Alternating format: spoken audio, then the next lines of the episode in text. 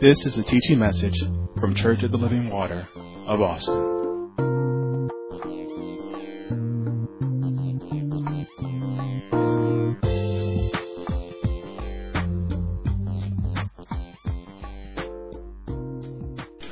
Amen and amen. If you will, go to the book of Philippians chapter 1, and we are in lesson number 2. And I think that you were streaming last week, and we had started talking about being focused and undistracted. And so this is going to come off of the first teaching. This will be teaching number 2 of being focused and undistracted. Are you following me? And we're teaching on this subject of focus and undistracted so that in the midst of turmoil, in the midst of whatever's going on in your life, you can stay focused. We'll see what we discovered last week. And then this week, we're going to move on a little bit in some of the scriptures in Philippians and begin to break it down. So last week, and I think the most difficult thing for believers and those that love God, the most difficult thing that I find in the body of Christ, the most difficult thing to achieve is for saints to just stay and hold the course. They love God, but it's so difficult to hold the course because situations and circumstances come in their lives, and that's when it gets shaky. And this gets them to a place where they're trembling and they're not holding the course. God wants us to hold our course, to stay on course and not be distracted. There's many distractions in the world, and you'll have many of them. And they'll be on and on and on. They'll be in your marriage. They'll be in your relationships. They'll be in your home. It's distraction. But you got to recognize them, and you have to avoid them, especially when you stay and focus on what God has called you to do. Because God has already laid out a plan for your life, and it is easy to be distracted from the mission that God has called you to. Amen. So we don't want to be distracted in the place where God has called us to. We want to be able to move forward. Many times, saints have no problems in moving right along and doing things right. I mean, you come and you hear messages and you like, yes. And then somebody come in your life and say something negative or give you a prophecy. You were doing good, and they come and tell you something, and all of a sudden you're not doing so good. See, that's a distraction. That you lose your focus, and you don't want to be that. You do not want to be that person that any little thing someone says and does is going to distract you from where God has placed you. That's the way things are stolen from you. That's the way the word is stolen from you. That's the way everything begins to take shape in your life, and you're like, well, you know what? I was doing fine until I heard this, until I heard that. And then the distraction is there, or something happened in the family. All of those things are normal things that will happen all the time. You cannot let it distract you. You cannot be unfocused. In this time, especially in this time that we live in, there is no time to be unfocused. Because soon as you be unfocused, let me tell you, something's going to come in and wipe out everything that God has done in your life. And you're starting over simply because I did not stay the course. God's course doesn't change because of a pandemic, because of your finances, because of any situation. I must stay put. You can't change God's plan because something changed in your life. If you try to change God's plan because something changed in your life, you have been distracted. Because what you are now saying is, God, you didn't know this was going to happen, so I need to adjust what you told me to do. Because if you knew this was going to happen, you would have did something else. No. God knew everything and knows everything that's happening in your life. And whatever he told you to do stands, no matter what. Until your last breath, it stands. God never changes his instruction. He adds on. But he don't say, oops, I made a mistake, let me change it. He will never do it. So you can't say he said one thing, and then after your circumstance change, you change everything. That's not. You have now been distracted. Amen. And actually this morning I want to look in Philippians chapter 1. And it's really exciting what it's talking about here, because it's talking about walking in and being in an undistracted manner. How I can be in an undistracted manner. We discovered last week one of the purposes of the book of Philippians, Paul wrote to the church of Philippi, is to exhort the church. And he wants to continue. He wants to exhort them about their present attitude. I love Philippians, and I had told you all to read the whole book of Philippians, and I hope some of you did. And then you could see how much honor he was giving them for staying on one accord, in one place, with one mind. And this is who we want to model this church after, the church of Philippi. And we need to understand that we need to have this present attitude that they had. It was difficult to distract this church. This church was on point. It was very difficult for someone to come in. It wasn't that difficult in Corinth. It wasn't that difficult in Ephesus. Many things were going on in those churches. But when it came to Philippi, because they was on one accord, in one place, and one mind, and prevented distraction from coming in, they just moved forward. They grew immensely. And Paul was very encouraged by this. And if you ever want to encourage one another, just be on one accord. Just be on one accord. As a matter of fact, God said that it is almost impossible to stop people that are on one accord. They can get anything done. Remember when they were building the Tower of Babel, he said, let me go down, because these people are on one accord. And they're finna fool around, get themselves in trouble trying to build a tower to heaven. He said, let me go down before they actually build it up, and then they start dying and doing everything else. Because when people are on one accord, they can do some things. Did you hear me? They can do some things. It's called being on one accord. And so when he came back to Macedonia and he would go to the church of Philippi, whenever he would go to the church of Philippi, he would always give them credit. He loved going there. And he loved going there because he knew where they were. He said, when I went there or when I heard from, sometimes he would be gone for months of Sundays. And months of Sabbaths or whatever. And he would hear about them, or he'd come see them, and they was either where he left them or grown. And he loved that. They were never falling back. They were constantly growing. That's what a pastor wants to see, is that people are growing in the faith. They're moving forward in the faith. They're moving into a place where God can use them. God wants to use each and every one of us here, but you got to get rid of the distractions. And the thing about it is, we don't understand that distractions can come from family members. Losing focus can come from family member. It has nothing to do with your love walk with them. This is where people keep missing it. They think when you tell them that you're telling them, don't love your family. No, you love your family, but you can't be distracted. You cannot be distracted. Amen. Now, we learned that spiritual growth is the ability to hold on to that which is good and build upon it. You cannot just have it. You need to build upon it. Whenever we change courses and get distracted, then we lose the foundation that we started when we started building up. Whenever you lose focus, you lose ground.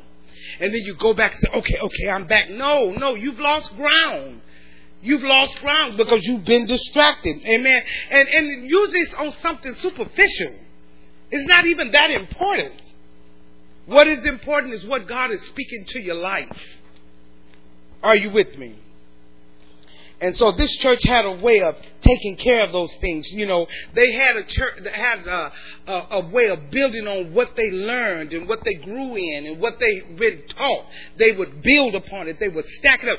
They were watchmen on the wall. They were wall builders. Once they had it, they say, let us build some more. Let us build some more. While he's away, they were constantly building. Ask yourself, in the 2 years, have you been building on what you have learned and what you've been taught? Because we haven't missed a beat in the teaching. You have to ask yourself that. And I like the way, well, being spiritual and growing is a thing that has to be. And I like what 2 Peter chapter 1, you don't have to go there, you can write it down. Peter said it a little differently. He said, add to your faith virtue, and to your virtue knowledge. He said, what you believe, don't lose focus with what you believe.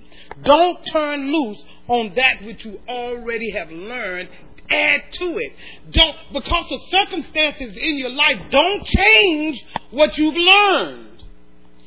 Even if what you have learned is not manifested in your life, don't lose it.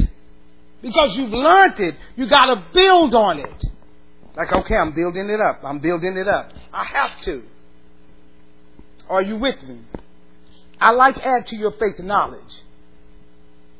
Add to yourself knowledge that you might grow and that there be spiritual growth. That's the main thing, is spiritual growth. And one thing I believe, what keeps you coming to Church of the Living Water and keep you coming back is that you know you're going to be taught. You know you're going to get the word. You know you're going to be... See, you would be kind of antsy if one day you walked in and all of a sudden I get up and say, you know, you haven't been good to me. And you are wicked. And I'm going to go find another church to preach at, to teach at, or to pastor.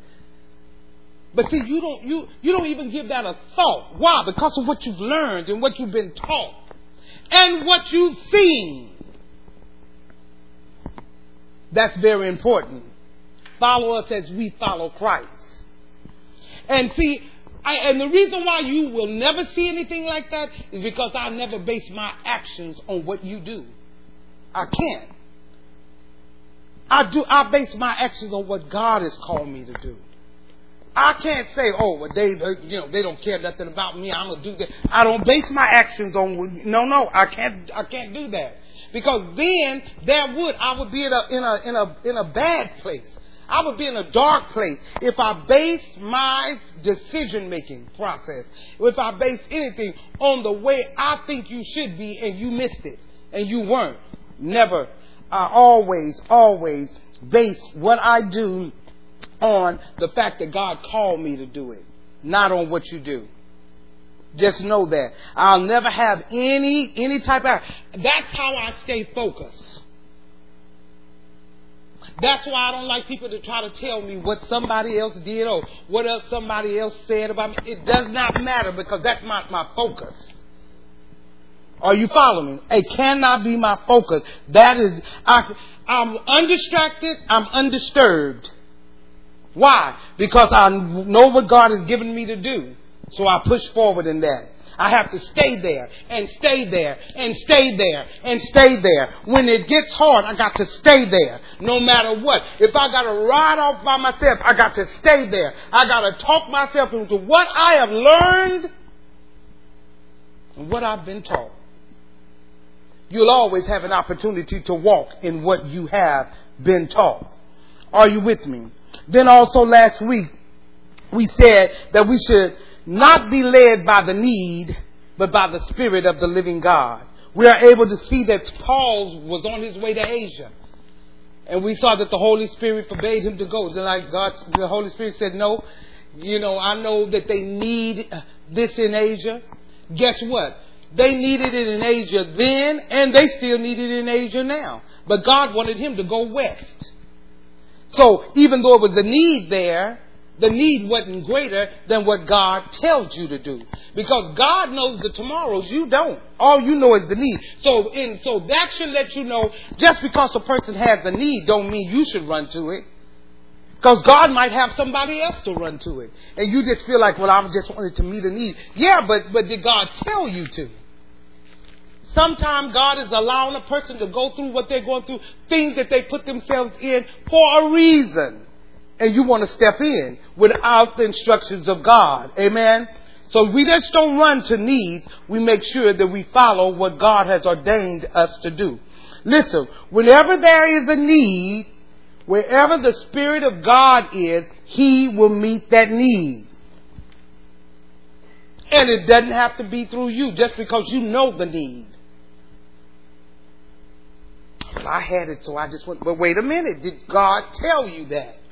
That's how a lot of times you get distracted I'm just showing you little ways that you will get distracted. Amen. And this wouldn't have nothing to do with ministry. It just have you just, I'm going to do it. Mm-mm, mm-mm. We are called to the same ministry that Jesus is called to. And guess what? Jesus didn't meet every need. Read the Bible. And the ministry that Jesus is called to is to seek and save that which is lost. We got to stay focused on that. We have to bring life back into the area. Bring it back to the place where we have life more abundantly. The people that we come into have life more abundantly. The word the word says that Jesus came to destroy the works of the devil. Now this is the thing we have to understand. It said Jesus came, not you came. Jesus came to destroy the works of the devil. Didn't say Alva Hill came to destroy the works of the devil. It said Jesus, He came.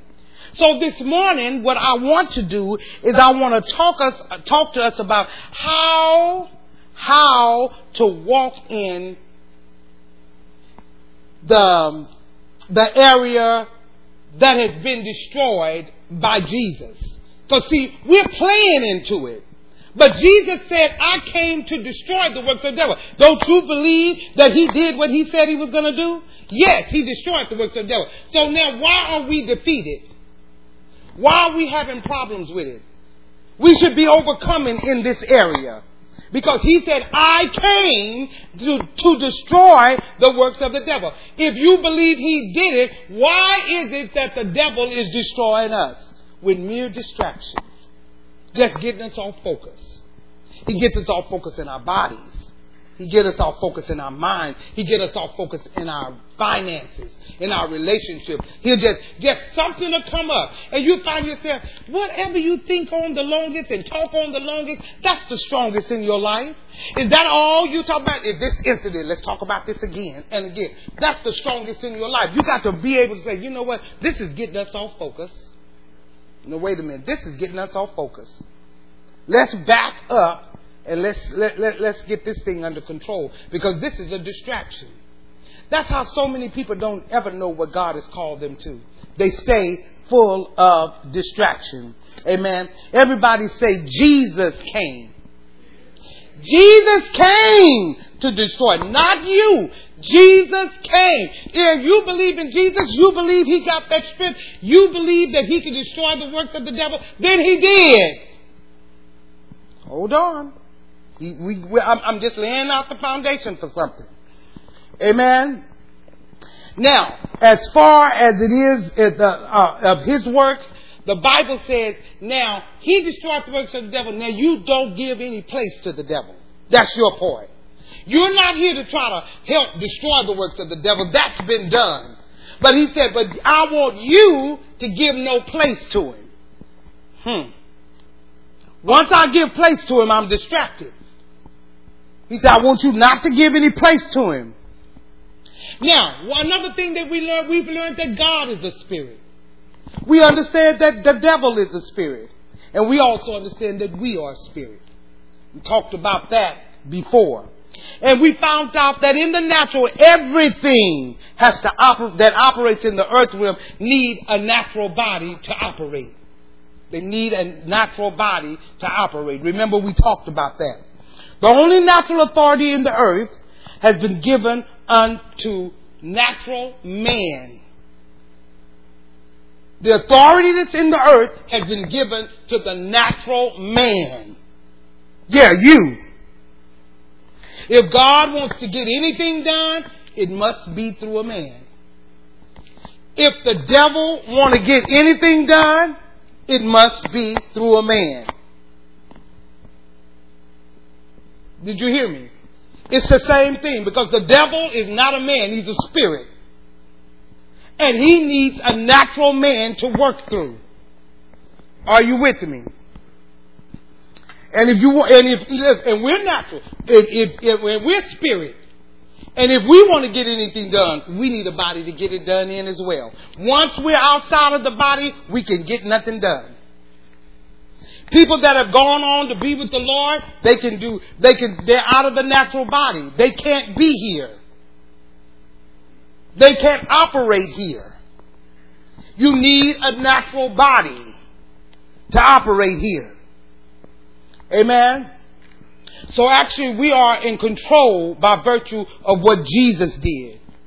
Listen, we're not in control by virtue of what we did, but what Jesus did.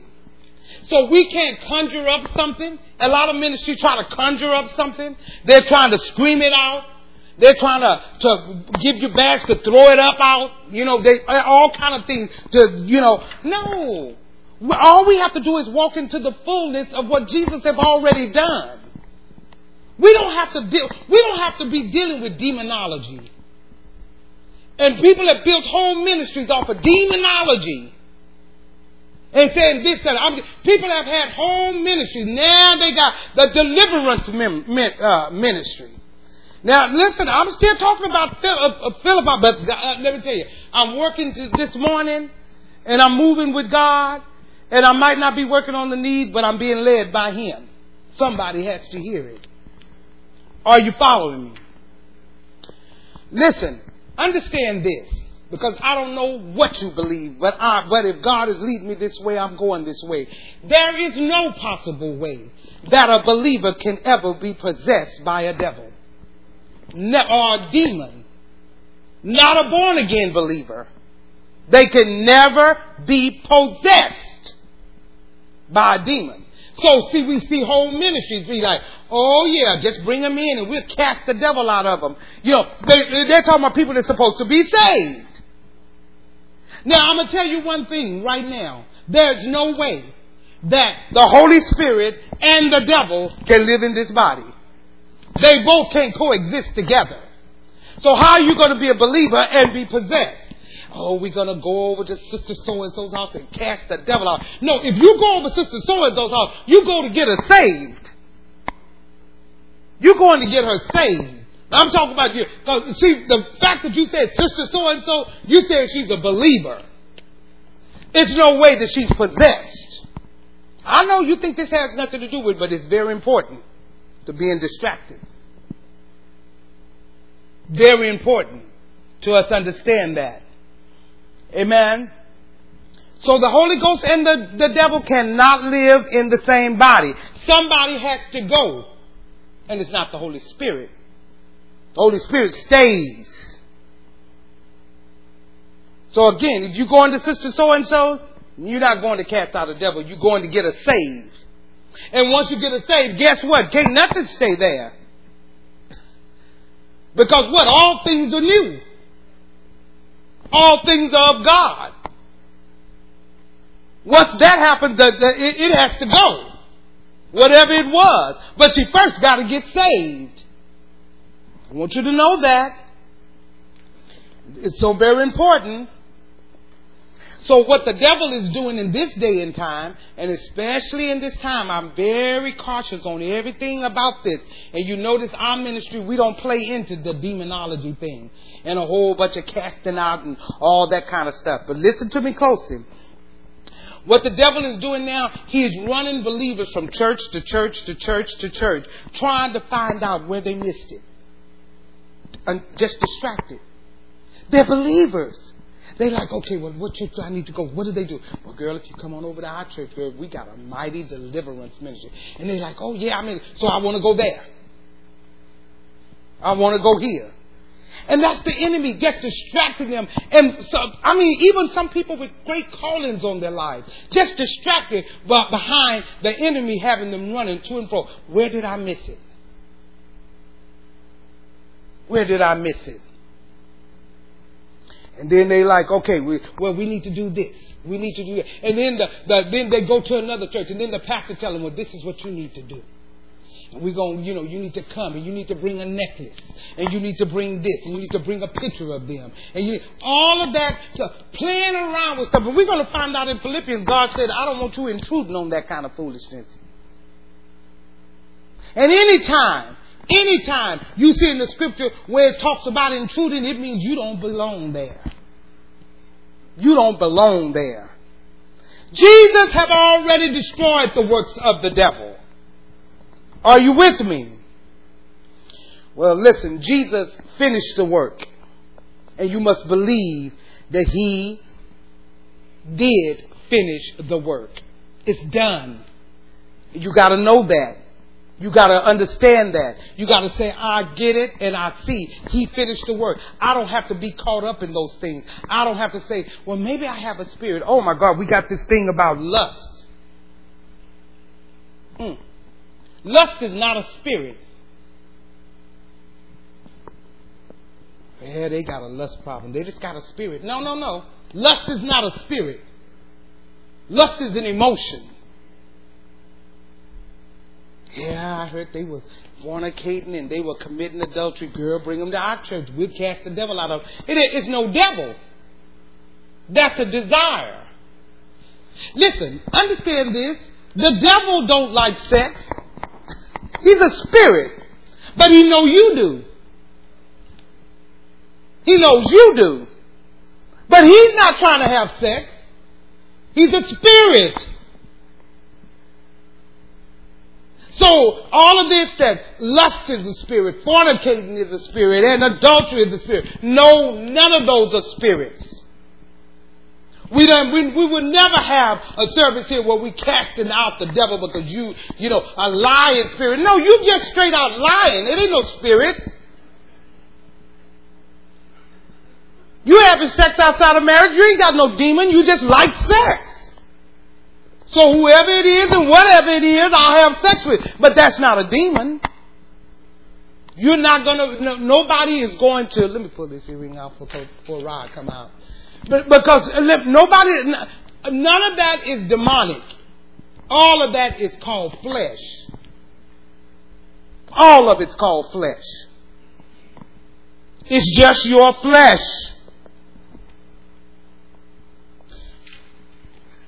Yeah, God cramps the style of the flesh. And he should.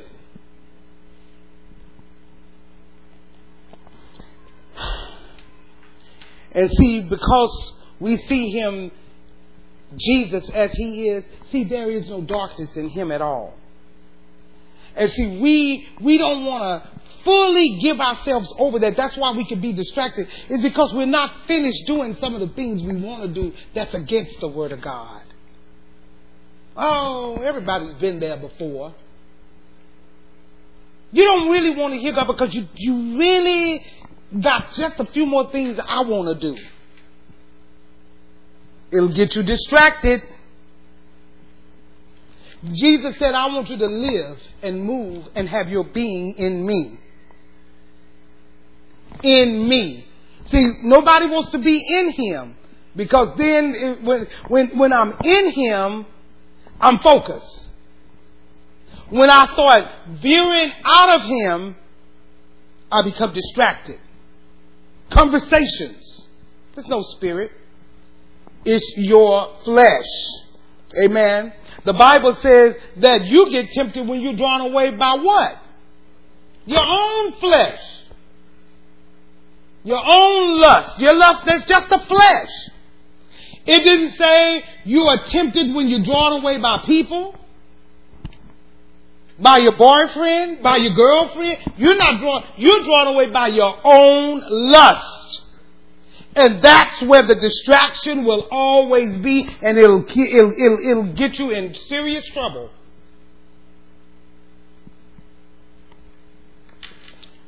And see, we just don't want to stay in the center of his will.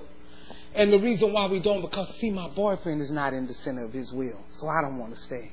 Oh, my girlfriend is not in the center of his will, so I don't want to be. See, you want to straddle the fence. I want to be saved, but if my boyfriend is not quite into it like that, now I'm straddling the fence. That's a distraction. Or a few little things you still want to do. That's a distraction. And see, that's it. You want to dibble and dabble, and that's the problem. That's why you can't stay focused on the things of God. You want to dibble and dabble.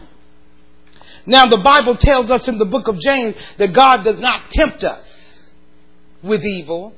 neither can he be tempted with evil. God doesn't have any evil to tempt you with. Everybody say it's the flesh. You're drawn away and enticed by your own lust. Did you hear me? You can't even say, you know, I do good until it's always this one person. If I go be around, see how you do your foot, you can tell that you're just out focused. It's just when I really come around just them, you know, I'm fine until I see them, and then, you know, I always fall with them. You know what? That's something you have to deal with. That's flesh. That's all that is. It's nothing. Nobody's going to say, well, come up here. Let me pray this thing out of you. And come up here. I'm going to lay hands on you. And I'm going to make sure that the devil be cast out. None of that. That is a flesh problem that you have to say, I got to deal with this. This is my mind. This is my lust. That's all it is. It's not love. It's lust. And it'll drag you further than you want to go. Did you hear me?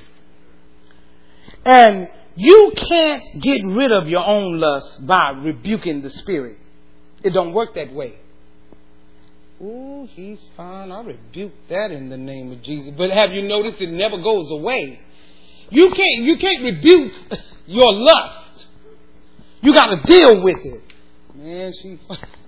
I mean, and then you even say, Jesus. And what Jesus like, I'm seriously? I know you didn't call on me or with all that lust. Jesus, that girl is fine. That's something you have to deal with. It's nothing that's going to be, nothing going to be cast out. Nothing that's going to be, pray for me. That's a waste of prayer. See, people always just want to pray. Pray for me for this. Pray for me for that. Some things are not a matter of prayer. Some of the things that matter, you putting that down. I ain't praying for nobody to say, I just had this thing about with lust, and I just, you know, can you just pray that, you know, no. I'll never forget Big Al. He's a grown man now, and I remember when he was a young boy, and he used to come up here to church with him, and he said, "Ain't Alva, can you just pray for me that I stop lying?" Probably still lying today. He just prayed for me that I can stop lying. We still laugh about that now. I said, you still want prayer for lying? He just cracks up laughing. But see, you can't pray that thing off. That is something you have to address. If you're dealing with anything that has to do with lust, you have to deal with that.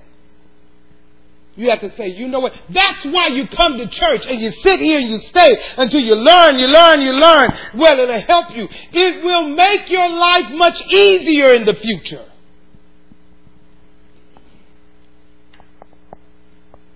Know this, lust is not a spirit. Lust is a natural emotion. Please write that down. Lust is a natural emotion. That's all it is. Let me tell you, there is something natural. That's all it is. Sleeping with different people is natural. The natural flesh likes that. Again, the devil don't like sex, so don't worry about trying to cast him out. Go with me, if you will, right quick to James. We'll come back to Philippians. Keep your deal there. Go to James chapter 1 right quick. We're going to get back to Philippians. Again, I'm not being led by the need, but by the Spirit. Now, in James chapter 1, beginning at verse 12. Now, this is just, to me, this is just simple as ABC. This is simple. Chapter 1, verse 12. Blessed is the man that endureth temptation. Endureth temptation. Does this say anything about casting out the spirit? Now, that word, the blessed, there means to flow with God. Everybody say flow with God. So it's saying here, and it wouldn't change this, flowing with God is the man that endureth temptation. That endureth temptation. Doesn't say you can cast out anything. Look at verse 13 and 14. Let no man say when he is tempted, I am tempted of God. For God cannot be tempted with evil, neither tempteth he any man. But every man is tempted when he's drawn away of his own lust and enticed with his own lust. Does it say God that the man is drawn away by the devil? No, his own lust. Did he say that he was drawn away by God? No, his own lust. Did he say he was drawn away by his neighbor? No, his own lust.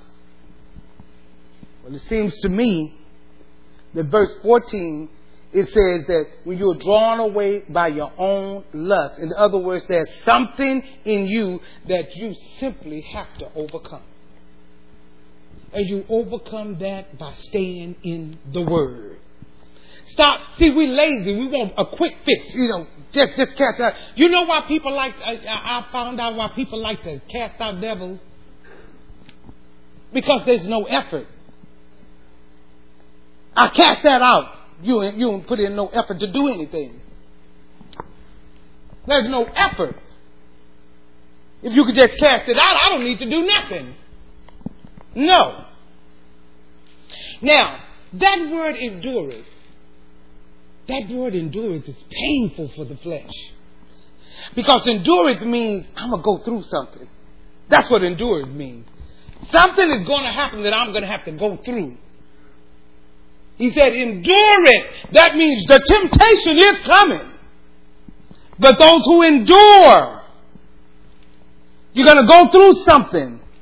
Terrible word for the flesh. They don't want to endure. The Bible says the one who wins the race is not the one that it's the one who not the one that run the factor, but the one who endures to the end. It's like running a mile and you breathing and huffing and puffing and you got 2 more blocks to go. That's how you endure. And you try to pull that last 2 blocks. That's endurance to make it there. So endurance means things are going to happen. Things are going to come up. What are you going to do? Endure. Don't give in. Are you with me?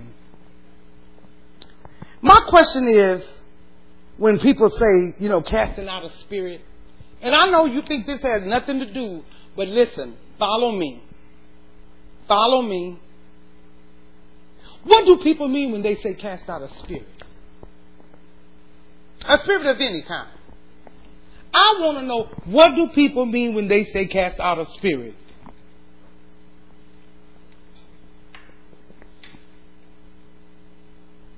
First of all, you have to endure, because it has nothing to do with a spirit. Endures means that it's going to take some effort. It means that it's not going to be pleasant, and it means it's not going to be easy. That's what endurance means. It's not going to be pleasant, it's not going to be easy, and it's going to take some effort, because I have to endure. That's why a lot of people can't fast. Because see, if you have a week's fast, you got to endure the first day. You got to endure the second day. And you know, by the time the third day comes, you know, you're feeling better. But you got to endure those 2 days. But you can't even believe if the 4th and 5th day God will start speaking to you so clearly. Let me tell you, you'll forget, you'll wonder why you ever ate. But you got to get through the 1st and 2nd day and the 3rd.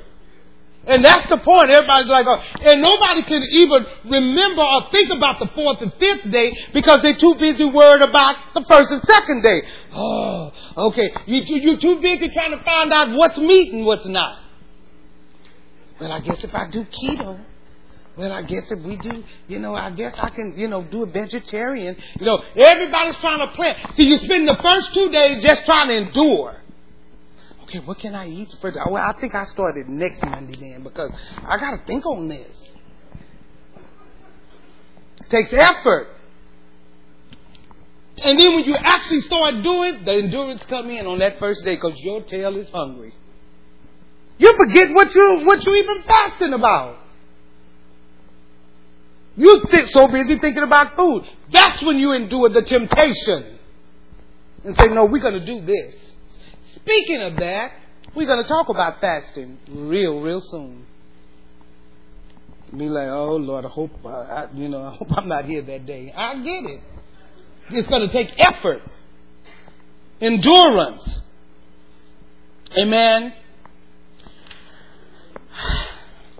So whatever you're struggling with, understand this. You have to endure to get rid of it. Did you hear me? Did you hear me, young people? Whatever you are struggling with, you're going to have to endure to get rid of it. We're not going to build a church here on casting out devil. You know, whatever is wrong with you, we're not casting out any spirits. You're going to endure. I'm not casting out any spirit of, because there is none. No spirit of lust, spirit of fornication, spirit of being broke. No, spirit of being broke is you don't work. No, spirit of, that's not no spirit. But I'm telling you, whole churches have built whole churches behind it. No. Oh, God, you make being the Christian not any fun. No, I'm making it real fun because I'm going to give you the truth. And I know, see, a lot of times we like all that action stuff and all that, you know, casting out and people foaming at the mouth. Oh, God, you know, God is really doing that. But Jesus already came and destroyed the work of the devil. He already done that.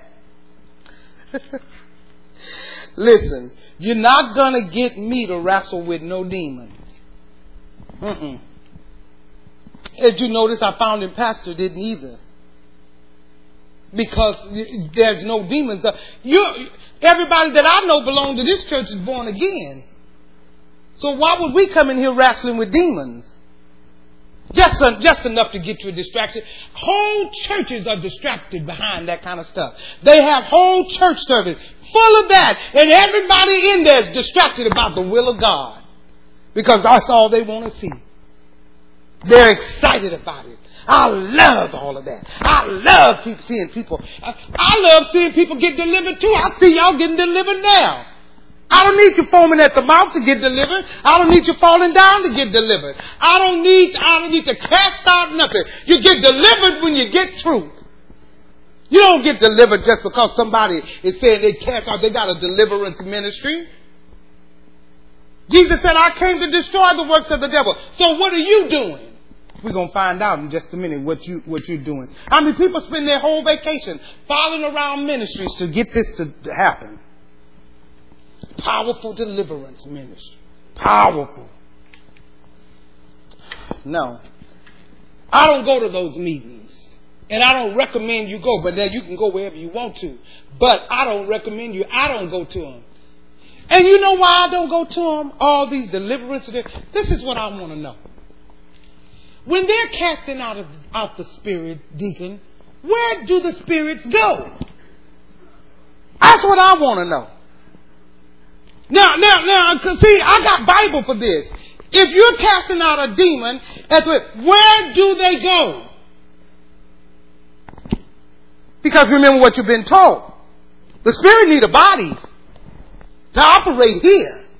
And I got scripture for that. Remember the man in the Gadarene? Remember when he ran upon Jesus? And Jesus cast the devil out? And even the spirits told him, you can't do this, Jesus. You know we need something wrapped around us. And what did Jesus do? Put him in the pigs. Because they need a body. And what did they do? They ran themselves off and kicked and killed themselves. That's what people are doing today. They're running their emotions and killing themselves. Because I want to know, and all them times, I want to go and see that devil cast out. Where is he going? Where did that spirit go? Being that they need a body. See, that if nobody can answer that, because it's sure not scriptural. So the next time somebody says, oh, girl, you got to come. I went and you should have seen them casting out there. You could tell it. They shook and then they were still. Well, you should say, well, where did that spirit go? Because it needs a body. It can't stay here. No spirit can be here without a body. Good or bad spirit. None. So that kills that. Why? Because Jesus said, I've already destroyed the works of the devil. I don't want you playing around with that. I don't want you dibbling and dabbling in things and intruding on things that you have not seen. I'm going to get to Philippians. But I'm following his lead. Very important. This is where distractions are coming. And see, I can't prevent you from going anywhere. You can go to any meeting you want to. You can go to any church and visit you want to. But I want you to be aware when you go. Because then when you beware when you go, you'll run out of there.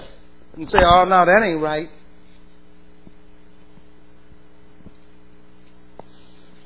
So I want to know, whenever you're casting out spirits, where do they go? Now, I promise I'm going to Philippians, but before I go there, let's go to Colossians. I'm getting there. Don't worry. You're fine. Colossians chapter 2. See, if we spend all of our time talking about what the devil is doing, it's no way you can worship God. You're distracted. And if you fill a whole service casting out devils and talking about the devil did this and the devil did that and I'm casting the devil, you cannot worship God. In Colossians chapter 2, verse 18, are you with me? It reads, let no man beguile you of your reward in a voluntary humility and worshiping of angels or demons, intruding into those things which you have not seen, vainly puffed up by his fleshly mind. He said, intruding on things you have not seen. Listen, follow my lead. Intruding on things. Let's read it again. Let no man beguile you. I don't care how popular they are. I don't care how many thousands go to see them. Hey, the road is wide that leads to destruction. It's narrow that the ones that truly find the right way to go. So I'm not surprised that thousands go. Look at verse 8. Let no man beguile you of your reward or what you have learned and what you've been taught, in a voluntary humility of worshiping of angels or demons. That's what that means then. Demons. Intruding into things which ye have not seen, vainly puffed up by his fleshly mind. He said, I don't want you intruding on those kind of things. Now, somebody should have just said hallelujah on that. Listen. If you could handle the devil, God wouldn't have sent Jesus. You couldn't. Jesus took care of it. If you could handle the devil, Jesus would not have to have gone into hell and get the keys. But this is what's so powerful. Jesus went into hell. I don't believe. Well, the Bible said he's went into the lower parts of the earth for us. When he died, he went in the lower parts of the hell. And he took the keys, popped Satan upside the head, and took the keys of death, hell, and the grave. But this is what's more powerful than ever. He didn't give any of us the keys to those. But he did give us the keys to the kingdom. He said, I'm going to give you the keys to the kingdom, but I'm going to keep these keys. He said, there you go. But the keys of death, hell, and the grave, I'm keeping those. I don't want you intruding on that. Why? He wouldn't trust us with the keys. I'll give you the keys, then you'll go down there and start playing with the devil. I'll give you the keys. I need you to stay in the kingdom. So I give you the keys of the kingdom. You stay there. Don't you worry about death, hell, and the grave. Because it has its time. He took the keys.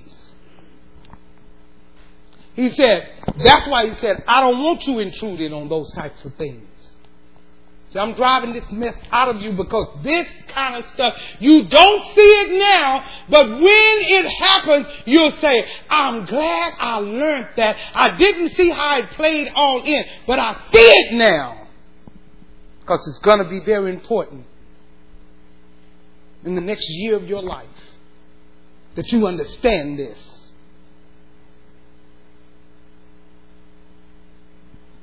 You don't have any control over any demons. Jesus destroyed their works. He said, now, this is what you do have control of. Put them under your feet. That's your job. Put them under your feet.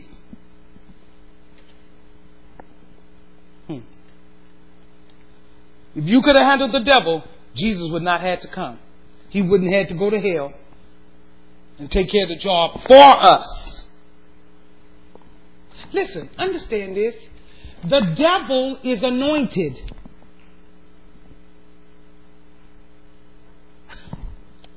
Don't you know that? The devil is anointed. He was anointed in heaven as Lucifer. And the gifts and calling of God are without repentance. God never took the anointing back. That's why he had to send one that was highly anointed, above his anointing, to take care of the job, which was Jesus. Because the devil is still anointed. God didn't say, oh no, now you messed up, so I take it back. No, he said the gifts and calling are without repentance. And guess what? The anointing is the gift. The devil is anointed. See, when we think of anointing, we just think of it all with the glory stuff. But you can be anointed to do all kind of foolishness. He is. God didn't take it back. He just sent a more highly anointed one to take care of business. To do what? To destroy the works of the devil. And he did just that.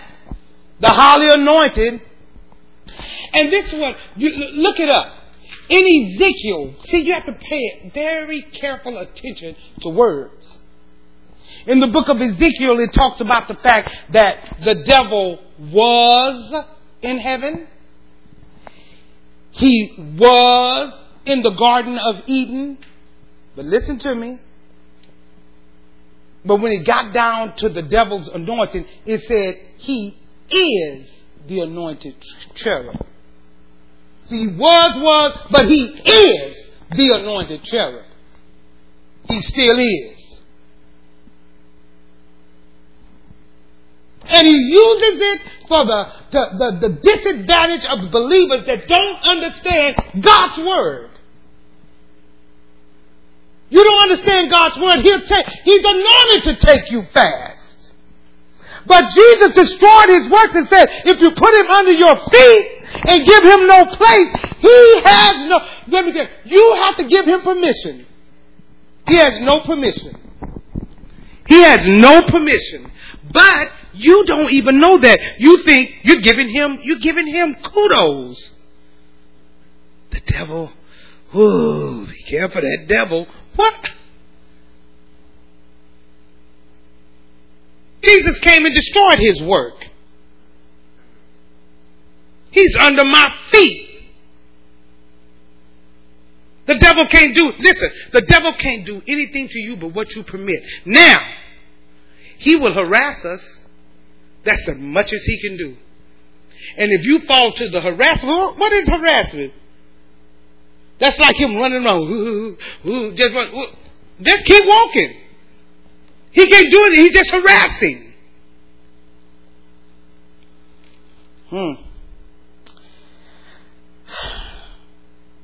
Now God sent Jesus and he destroyed the works of the devil. In Matthew chapter 16, write it down around the 13th and 19th verse. And I like what Jesus said. Jesus said, I give you, that's what he says it in about verse 19. He said, I give you the keys to the kingdom of heaven. You got a key. And I like in the book of Revelation chapter 1, verse 18, he said that he kept the keys to hell. So don't go intruding there. I don't want you intruding there. I don't. You don't go intruding there. You have no keys to that, to hell. And I love the fact that he gave us keys to the kingdom. I love the fact that he didn't trust me with the keys to hell. He didn't trust us to the things of demonic forces. That's why we don't have to wrestle with them. I don't care. I know a big ministry that's into it. I do too. Big doesn't make it right. He said, let no man beguile you. If that ministry ran by man. And I'm not talking about gender. Men, I don't guess it's a woman. He said, don't let them beguile you. I'm telling you right now, I don't want you intruding on those types of things. Amen. I love that he kept. I love that he kept the keys and gave us the keys to the kingdom. And even after we lost the battle in the Garden of Eden, he still gave us the keys to the kingdom. And then sent his only begotten son to straighten matters out.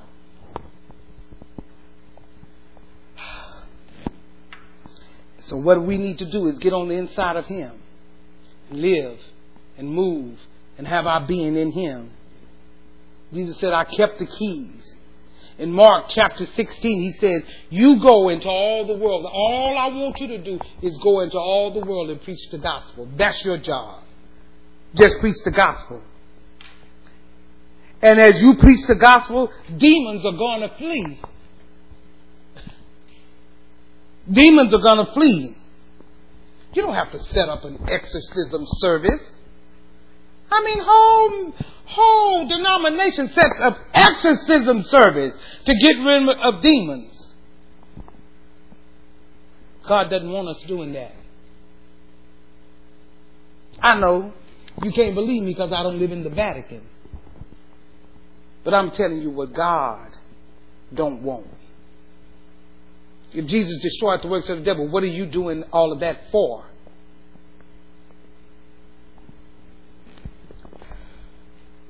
He said, preach the word. He said, and when you preach it, he said, signs are followed. I will confirm the word with signs following. You'll be able to cast out devils. Not you, but him. He's going to do the casting out. You're doing nothing.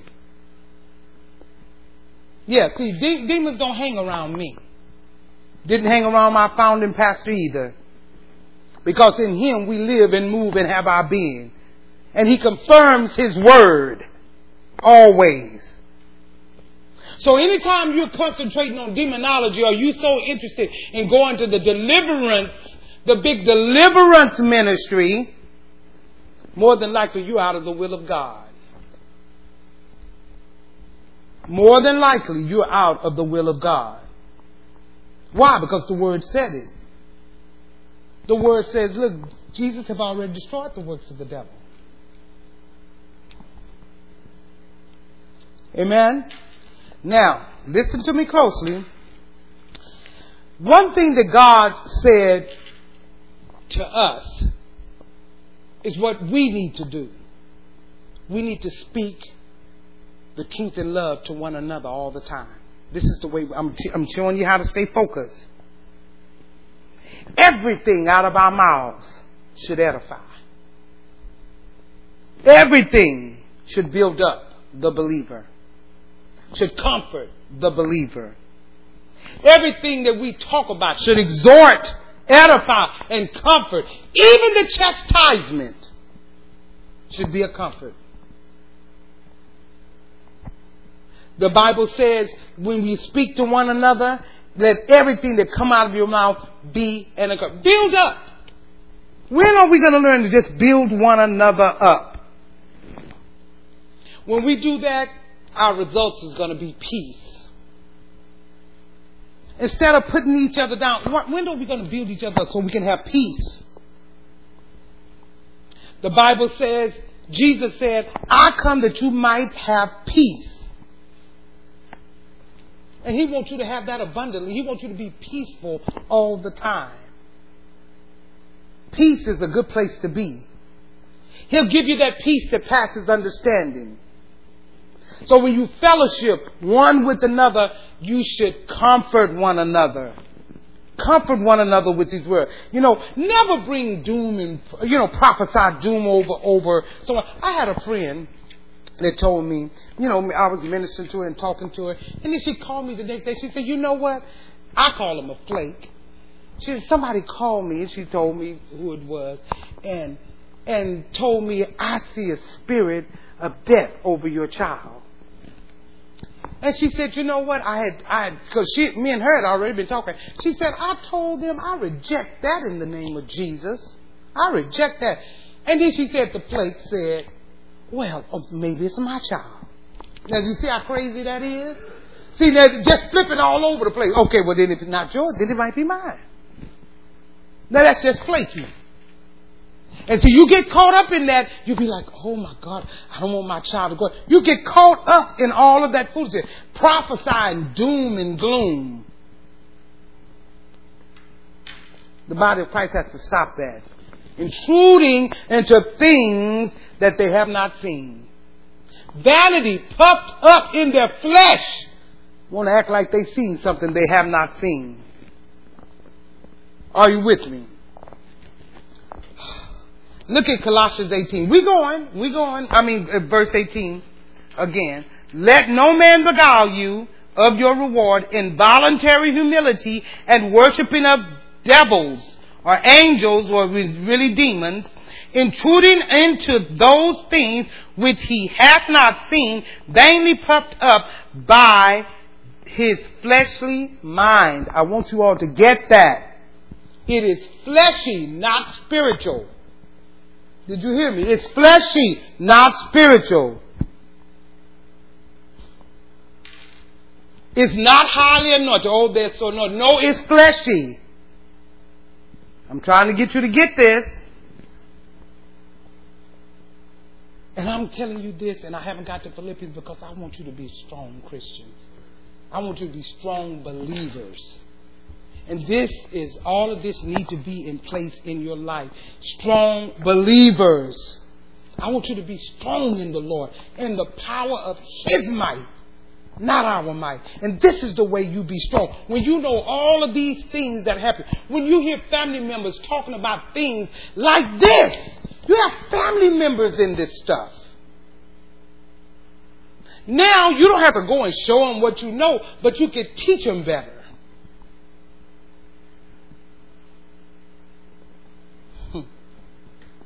Be strong in the Lord and the power of His might. Not the devil's might. Not your might. Don't be strong in somebody's gift, but in the power of His might. Oh, they really anointed. Be strong in the Lord and the power of His might. Put on the armor of God. I don't care how good their gift is. Be strong in the Lord. That's what's happening. You're being dressed this morning in the whole armor of God and you don't even get it. You're being dressed and you don't even get it. You think this is just, we just talking about something, but God is dressing you for something. He's dressing you for something that's coming. He's dressing you, preparing you. You better get it. The Bible says, after you're dressed, then stand. Stand in righteousness. Stand there. With your loins girded about with truth. And you know, I like when it says, and your feet shod with the preparation of feet. And you know why it says feet? Because the feet is the carrier. You got to carry the good news. You got to carry it. What you being taught today, you got to carry it to and fro.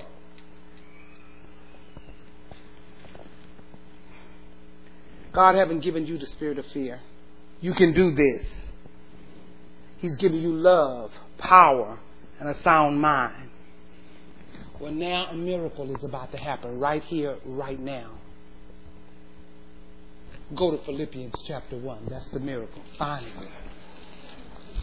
Here's the miracle. Philippians chapter 1. You'll be okay. We have one service. You okay. You know what? It's amazing. It's amazing. You can go to the movie and look at a 2-hour movie. But you come here where God, oh my God, really? Oh my God. But you can look at Godzilla versus King Kong for 3 days.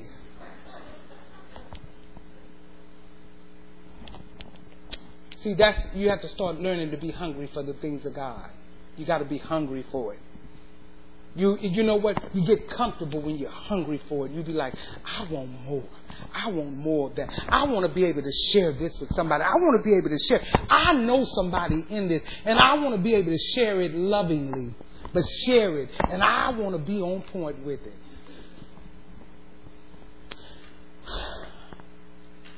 So, are we in Philippians? I took a whole study and a half to get to the first verse. Oh, listen. I got the spirit of life. So do you. And I'm saying to you today, everybody that belongs to this church, I'm not letting you die. I'm not letting you die. We got too much work to do. I'm not letting you die. Let me tell you, I'm not letting you die. You know why? You just want to go heaven and have fun and relax. I've had enough of everybody that's going to heaven and they enjoying it and everything. And we got work on here. You ain't going nowhere. You're going to stay here and help finish this work. I need you here. I don't need you here with no trouble. I need you here to help finish the work.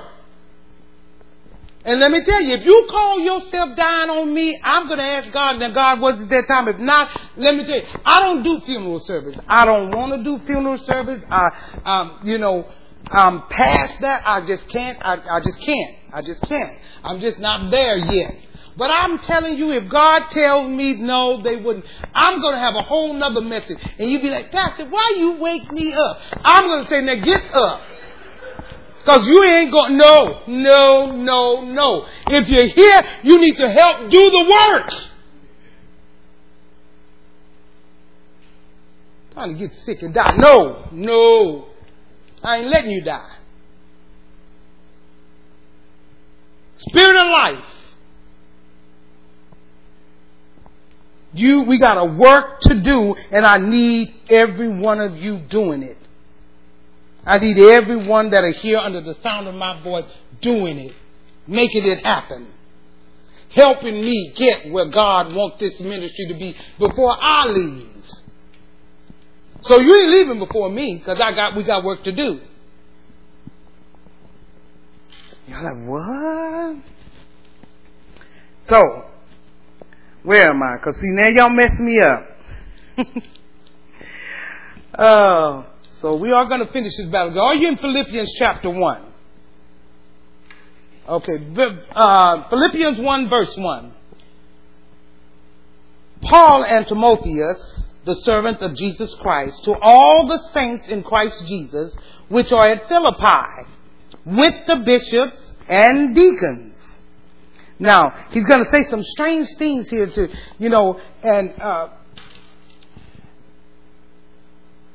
Just follow me with this. Get ready to hear some things in this book of Philippians that's going to just show you about the saints of Jesus Christ. Now notice how peace followed them. Verse 2. Grace be unto you and peace from God our Father and from the Lord Jesus. That's the omnipotent power of God. The things that keep us from falling. And what God has called us to do. He said, grace and peace. The ability to keep us from falling. Keep us from failing. Look at verse 3. I thank my God upon every remembrance of you, always in every prayer of mine, for you all making requests with joy. Verse 5. For your fellowship in the gospel from the first day until now. Notice that the church at Philippi, they were fellowshipping in the gospel. We need to fellowship in the gospel.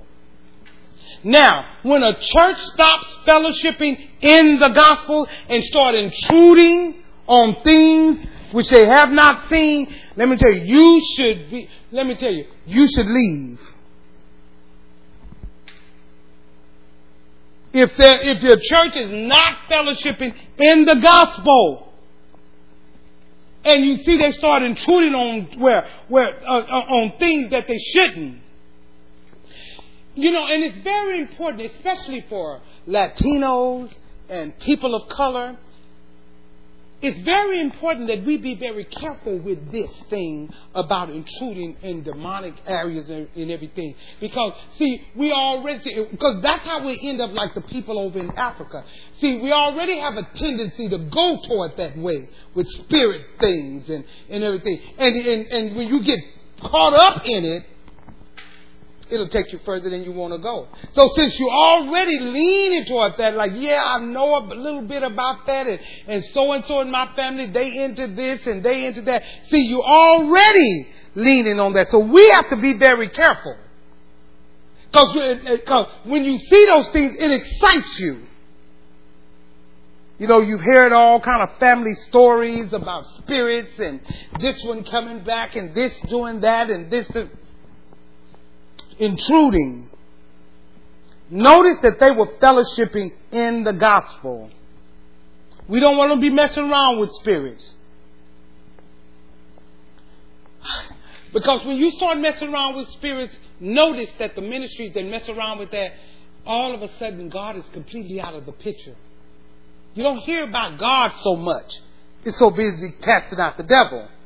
You don't hear about Jesus a lot. You see, you're distracted. You're off focus. They don't talk about them, but they talk about deliverance and casting out devils.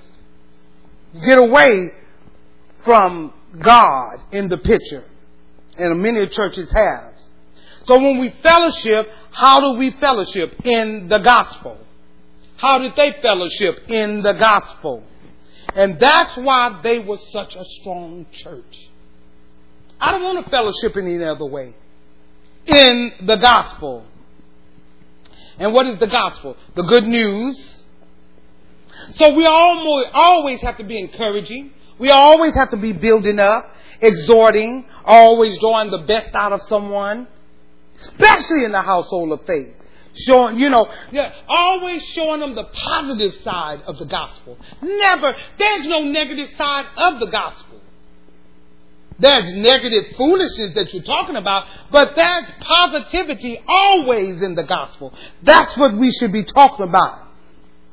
I like what Jesus said. The devil, remember when Jesus said, I'm here and the devil has nothing in me. That's what we need to be able to say. The devil has nothing in me. He was saying, there is no darkness in me at all. Not even a shadow. There's no darkness in God at all. Not even a shadow. Always showing us through the word the positive part of the gospel. And I like what Jesus said. You know what? When he said that the devil had nothing, the devil heard it. The devil heard it and he knew it. Look at verse 6. Being confident of this very thing, that he which hath begun a good work in you will perform it until the day of Jesus Christ. So he's going to continue to build on that which you know. So anyone comes to you with anything different from what you've learned and what you've heard, and try to dig up the foundation that has already been planted in you on the inside as it relates to Jesus Christ, you already get away from them. I don't care who it is. If they come telling you anything against what you've learned and you know to be true, get away. Why? Because God is trying to complete a work that He has begun in you, and He has begun a work in you. Caution, women. Got a little cautionary for you. If you have a spouse that's not saved, or not, and you've been praying for him for a long time, Or they just not walking with God. You've been praying for them for a long time. Listen, the moment they get saved, or the moment they start walking with God, listen to me closely, the devil is not going to go after them. The devil is going to go after you. Did you hear me? The devil's not... You know what? If you read the scriptures closely, the devil don't haggle with men too much. It's always women. And the reason he does that is because that's where the first fall began. I mean, my God, if it worked at the beginning, just keep it real. Let's just go there. I mean, think about it. Go back and look at the scriptures. I'm not saying he doesn't mess with men. I say, but he messed with women more. You know, when the big deal with Moses that came down, the big squabble and everything that went down with Moses, who started it? Miriam. Yeah, but her brother was with him. Yeah, but he was influenced by her. And how do you know that he was influenced by her? Because when they got thrown out of the camp, who got leprosy? Miriam. Go to the woman. In the Garden of Eden, the woman. That's where he's going to come. He's going to come to the woman. And he's going to come to you. I'm going to even show you in the book of Philippians. He loved to go to women.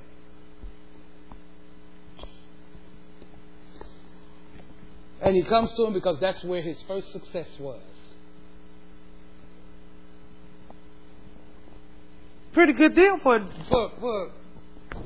enemy. Yeah, that's my first one. Just keep going right there. Oh, my God. He hasn't changed. He hasn't changed. And this is not to discredit women. I'm a woman myself. It's just a statement of the scriptures. It's the truth. Are you following me? Now, I want you to understand that he will beguile you by showing you something that is pleasant to the eyes and desirable. One of the things that I've witnessed myself, and one of the things that's really pleasant to the eye of a woman is a good old-fashioned ministry casting out devils and people throwing up. And women love that. Women be like, oh, my God, amen, amen. And the husband kind of step back and be like, oh, okay, well, I'm going to see you at home. Because women love it. They love all of that kind of stuff. I have seen it with my own eyes most of the time. If you go and look at services with all of that, watch who you see the most of. Women. You'll see some men, but most of them is going to be women. Because women can get off into that. But the women here are going to be sharper than that. No. We're sharper than that. They love to see casting out demons. Getting folks healed. Well, really? Did you see that? Slobbering on the floor. Oh, I mean, that was really something. It came right up. Women. Most men don't get into it. Amen. Look at verse 6. Being confident of this very thing, that he which hath begun a good work in you, you will perform it until the day of Jesus Christ. You have heard me say in time past, I've always said it, and you can go back in earlier teachings. I say, where there's a proclamation of truth, there's always a demonstration of power. And some of you might remember that. Where he said, in defense, that is the proclamation of truth. In his defense, that's the proclamation of truth. The confirmation of the gospel is the demonstration of his power. He'll always demonstrate his power. There's power in his name. But the proclamation of truth, that's his defense. It's the truth. God's word is true. So one man does proclamation of truth, confirmation God does. Okay? See, right now, me as a man, now, and I'm not talking gender, me as pastor is giving you, right here, right now, a proclamation of truth in what I'm teaching. God will demonstrate the power. It's His power. It's not mine. It's His power. Remember, blessed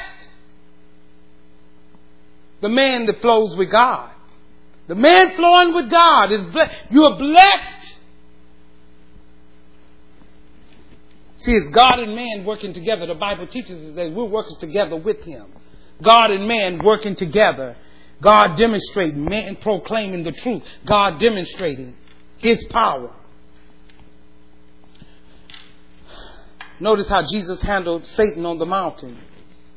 He proclaimed truth of God's word.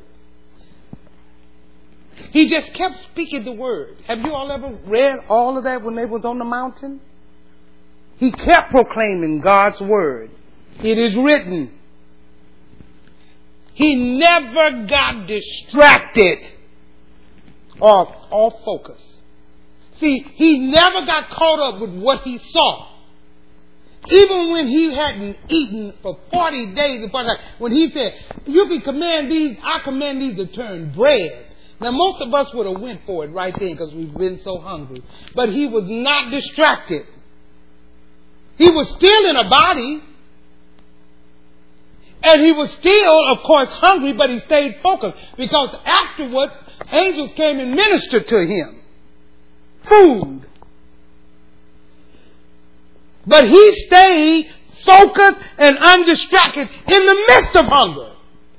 So in the midst of illness, in the midst of bankruptcy, in the midst of financial, you still got to proclaim truth. You're not going to make God a liar. It's not your power. Don't be afraid to proclaim truth like, I might proclaim it and it might not happen. It's not your power. That's not, you're in God's lane. Your job is to proclaim truth. His job is to demonstrate the power. That's our problem. We're scared to proclaim the truth because we're scared it won't come to pass. It's not your power. It's not your, it's nothing in your ability to get it done. But where there's a proclamation of truth, there's a demonstration of power. But if you're throwing around negativity, all trying to wrap it around some truth with all the negativity, you cancel out the thing. I'm going to proclaim truth till my last dying breath. To my last dying breath, I'm going to proclaim the truth. But you got to believe the truth. Did you hear me? God destroyed the works of the devil. Verse 7. Even as it is meet for me to think this of you all, because I have you in my heart, inasmuch as both are in my bounds. And in the defense and confirmation of the gospel, you all are partakers of my grace. Oh, I like that. Let me go back up and read because I'm going to stop at the semicolon. And I'm going to stop here because I have a lot more notes, but I'm going to stop here because we can continue. Even as it is meet for me to think this of you all, because I have you in my heart, inasmuch as both in my bounds. Listen. Paul loved this church. I love the way he loved this church. It was a great church. And sitting here, he was in jail. So you got to understand where Paul was. Paul was in jail. And he was lonely for fellowship. He wasn't lonely to get out.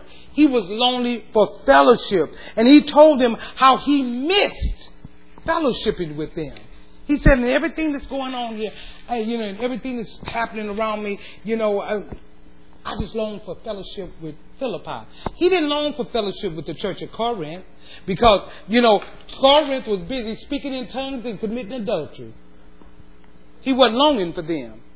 Ephesus was busy. They were busy getting caught up in a god called Diana. He didn't long for them. But Philippi was on point, on one accord. He said, I long to fellowship with you.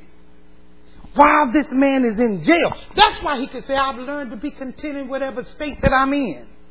in whatever state that I'm in. I've learned to be content. Why? Because even in this state, he wasn't talking about they need to get me out of here somehow. He said, I just want to fellowship with you all. I love that. In prison, he's thinking about the church. In prison. See, this lets you know how powerful Paul was. Now, here he is in prison.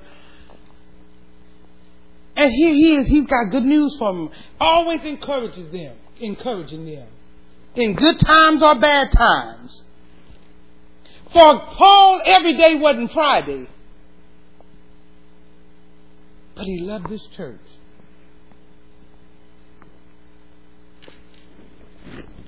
See, this kind of teaching, this is not motivational speaking.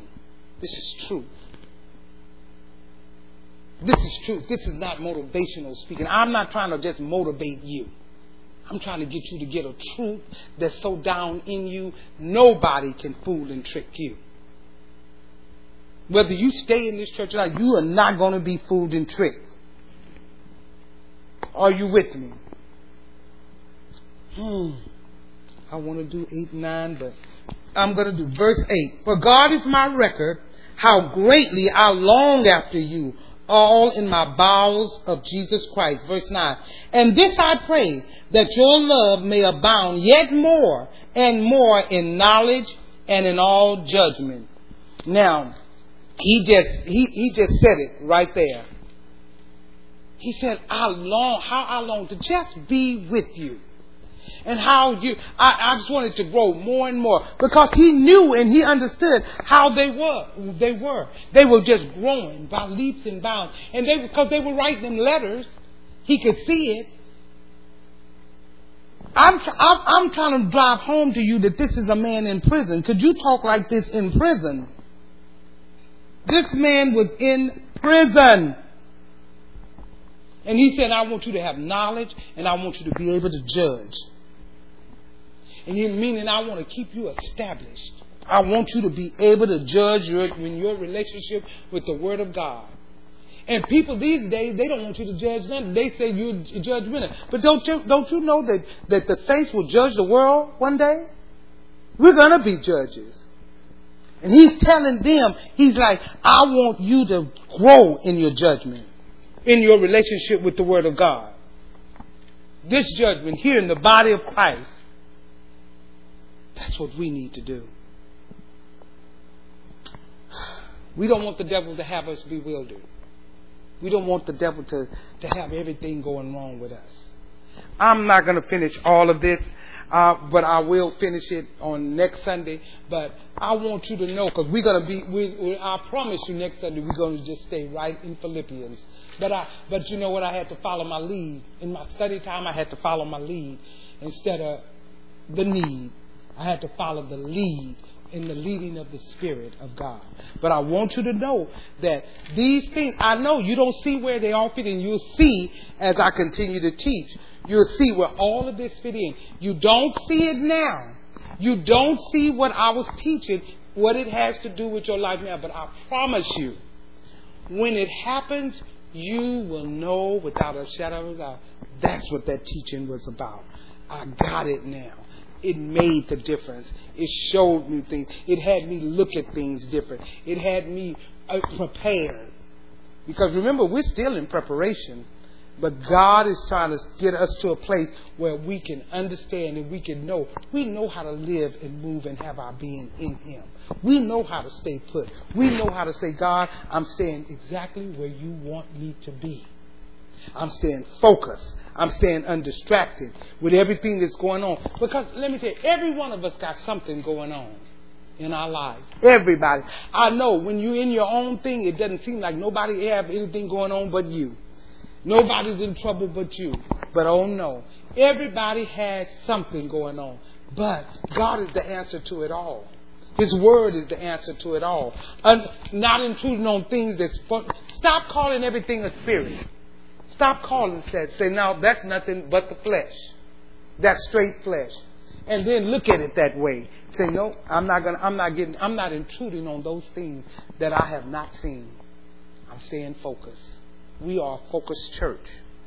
We are a church that's going to move forward. God is laying a track for us, and we're getting on it. We're staying. I know you don't understand it. Don't worry about it. It'll all come into play, and you will thank me one day that you heard this.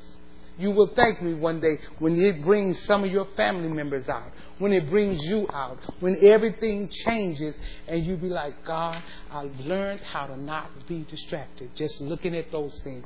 Never, ever lose focus on what God has called you to do. Never be distracted about what God has called you to do. Don't get frustrated. Don't get disappointed.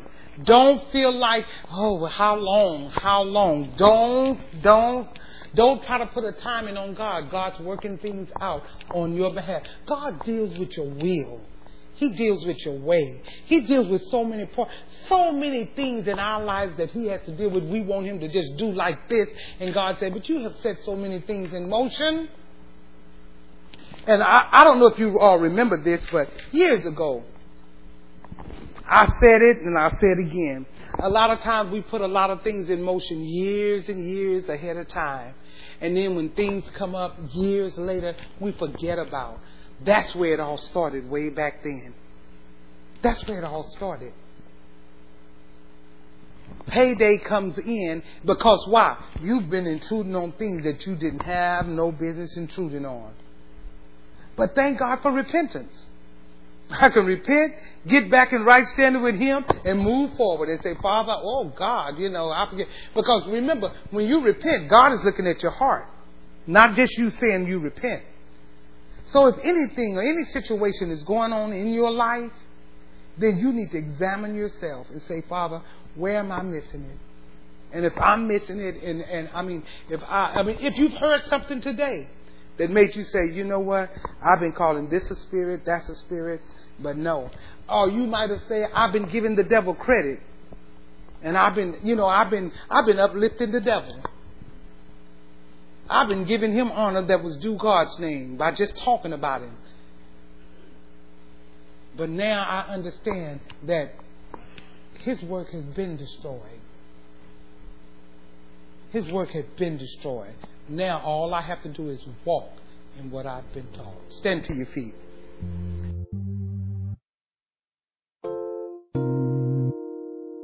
This has been a teaching message from Church of the Living Water at Austin. For more information about our ministry, please go to our website at livingwateraustin.net.